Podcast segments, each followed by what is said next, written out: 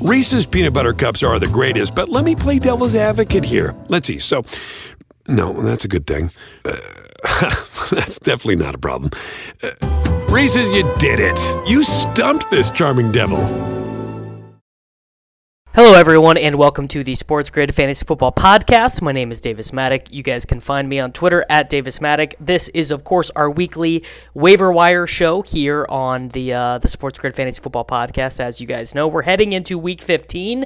Uh, no more mentions of the FFPC main event.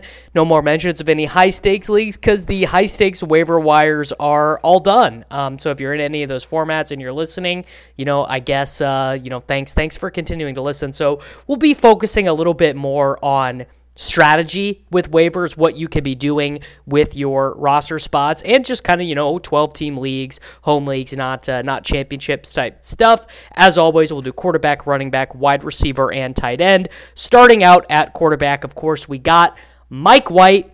Uh, Mike White uh, has been pretty good 37 passing attempts per game. He is uh, super banged up, but he gets to play the Detroit Lions this week. That's the highest total game of the week. I think it uh, is probably going to be pretty good. They're allowing. Um, they're just allowing they're just allowing lots of points. The Detroit Lions defense are, even though they have really uh, you know figured things out in their secondary the last couple weeks. Now, I, I think probably most of the people who are picking up Mike White would be people who just lost Kyler this last week. So some of the other guys who you can fill in, Ryan Tannehill, Brock Purdy. I, I would have Mike White the top of this list. Although um, one thing I would tell you guys are if you have a good quarterback, you know, if you have Mahomes, if you have one of these guys, not the worst thing to do to play defense on some of these quarterbacks. You know, pick up Tannehill, pick up Mike White, pick up Matt Ryan, maybe even Desmond Ridder, who did, uh, he was like the most athletic quarterback at the combine, and he gets to play against the Saints, Ravens, and Cardinals to uh, to close the year. In fact, I think you could probably add Ridder just sort of as a, a speculative bid, anyways. I, I do. I kind of like. I kind of like adding him right now, and it sounds like there is like no threat of an in-game bench because Mariota went to the injured reserve and then uh, just like left the team. He's he's like not even coming to meetings or anything. So it sounds like he's pretty pissed off. So maybe uh, lining up for Ridder to start next season as well. Moving to running back, uh, the first guys we need to mention are Pierre Strong and Kevin Harris, both who scored on Monday night. And, uh, you know, I mean, we don't know when Damien Harris is going to be back. We don't know when Rhamondre Stevenson is going to be back. So Pierre Thomas played 32% of the snaps, five carries, two targets, uh, averaged – 14 yards rushing because he had a long rushing touchdown, 5 for 70 as a rusher. Kevin Harris was not as impressive as a rusher, but did play more of the snaps. Kevin Harris, uh, just a little bit of a fun fact, he is the youngest player on an NFL roster right now, so that is, I guess, I don't know, I guess that's sort of interesting. But I'm adding both of those guys a little bit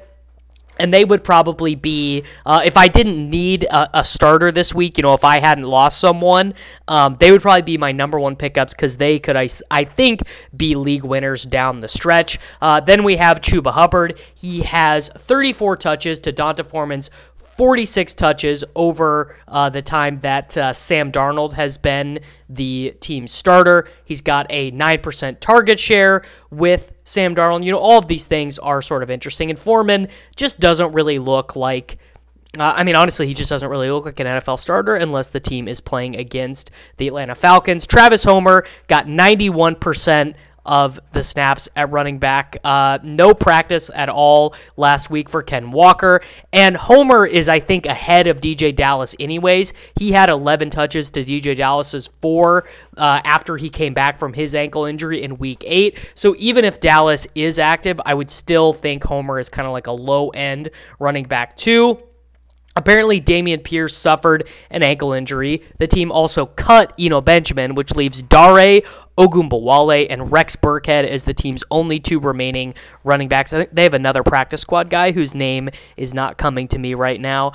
I honestly, I it would I would be hard pressed to start either one of them, though I would imagine that Ogunbowale is going to get more rushing attempts. But honestly, the only thing that we care about is who gets more dump offs between Dare and Rex, as they are uh, the Texans are a 14 point home dog against the Kansas City Chiefs. Although, you know, look, uh, crazy, crazier things have happened, right? I mean, the Texans did almost beat the Dallas Cowboys this last week, so whatever. Uh, next, we need to get into some stashes because, as we know, teams are going to start resting guys. Some teams are just going to be all the way out of it. So I think there are a couple guys to stash. Boston Scott, a good stash if the Eagles rest Miles Sanders. Josh Kelley, a really good stash. Uh, Isaiah Spiller, basically not playing at all anymore for the Los Angeles Chargers.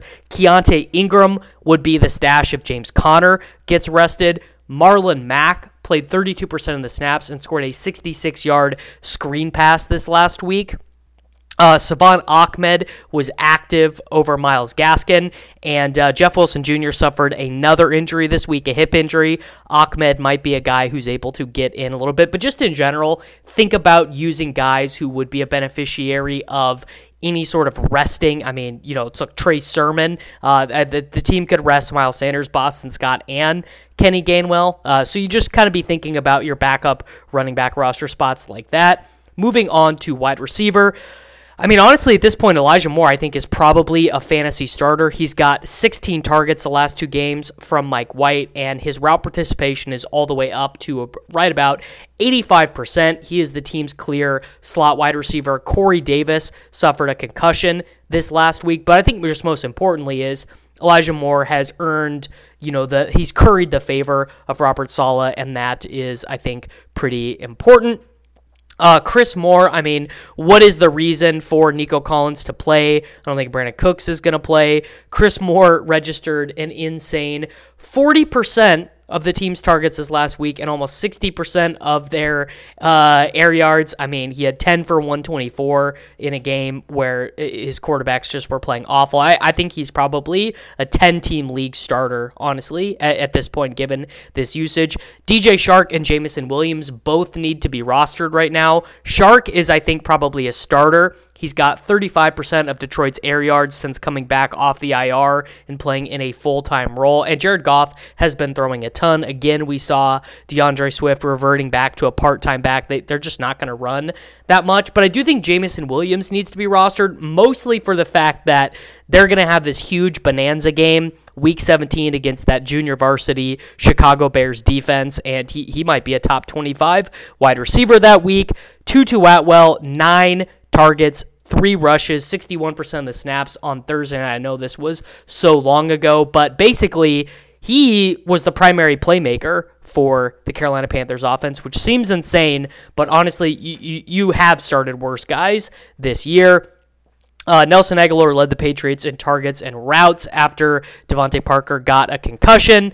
Tyreek Hill is banged up, so you know Trent Sherfield could be a guy who ends up getting a bunch of routes. Isaiah Hodgins is is basically the last body left on the New York Giants. Uh, Richie James has a concussion, and uh, Hodgins and Slayton are, are really the only guys left on that roster. And um, I mean, you know, a couple other guys, Nick Westbrook-Ikhine. If Treylon Burks misses again, we'll see what happens with the Cincinnati guys. Tyler Boyd, I think maybe even broke his finger, and Tee Higgins hurt his hamstring. Trent Irwin ran more routes uh, than than Trent Taylor.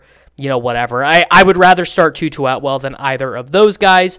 Moving to the tight ends, uh, Chig the tight end nine and the tight end two the last two weeks with an 18% target share. Now he's only running routes on about 50% of dropbacks, but Austin Hooper and Austin Hooper has been running more routes, but he's just not he's not going to earn the the same amount of targets. So I think Chig, honestly, at this time at this point is like a top ten ish tight end. I mean, that's how bad the position is. Tyler Conklin, uh, double digit target share every week with Mike White.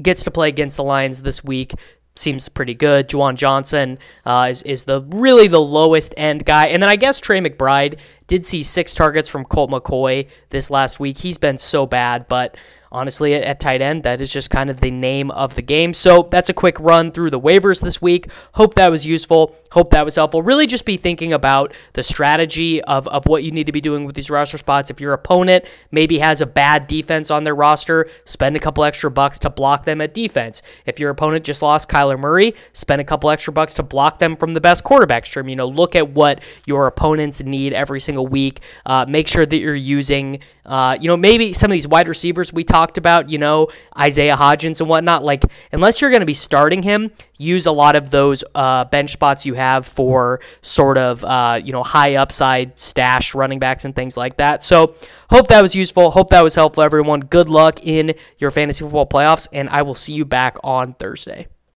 Reese's peanut butter cups are the greatest, but let me play devil's advocate here. Let's see. So, no, that's a good thing. Uh, that's definitely not a problem. Uh, Reese's, you did it. You stumped this charming devil.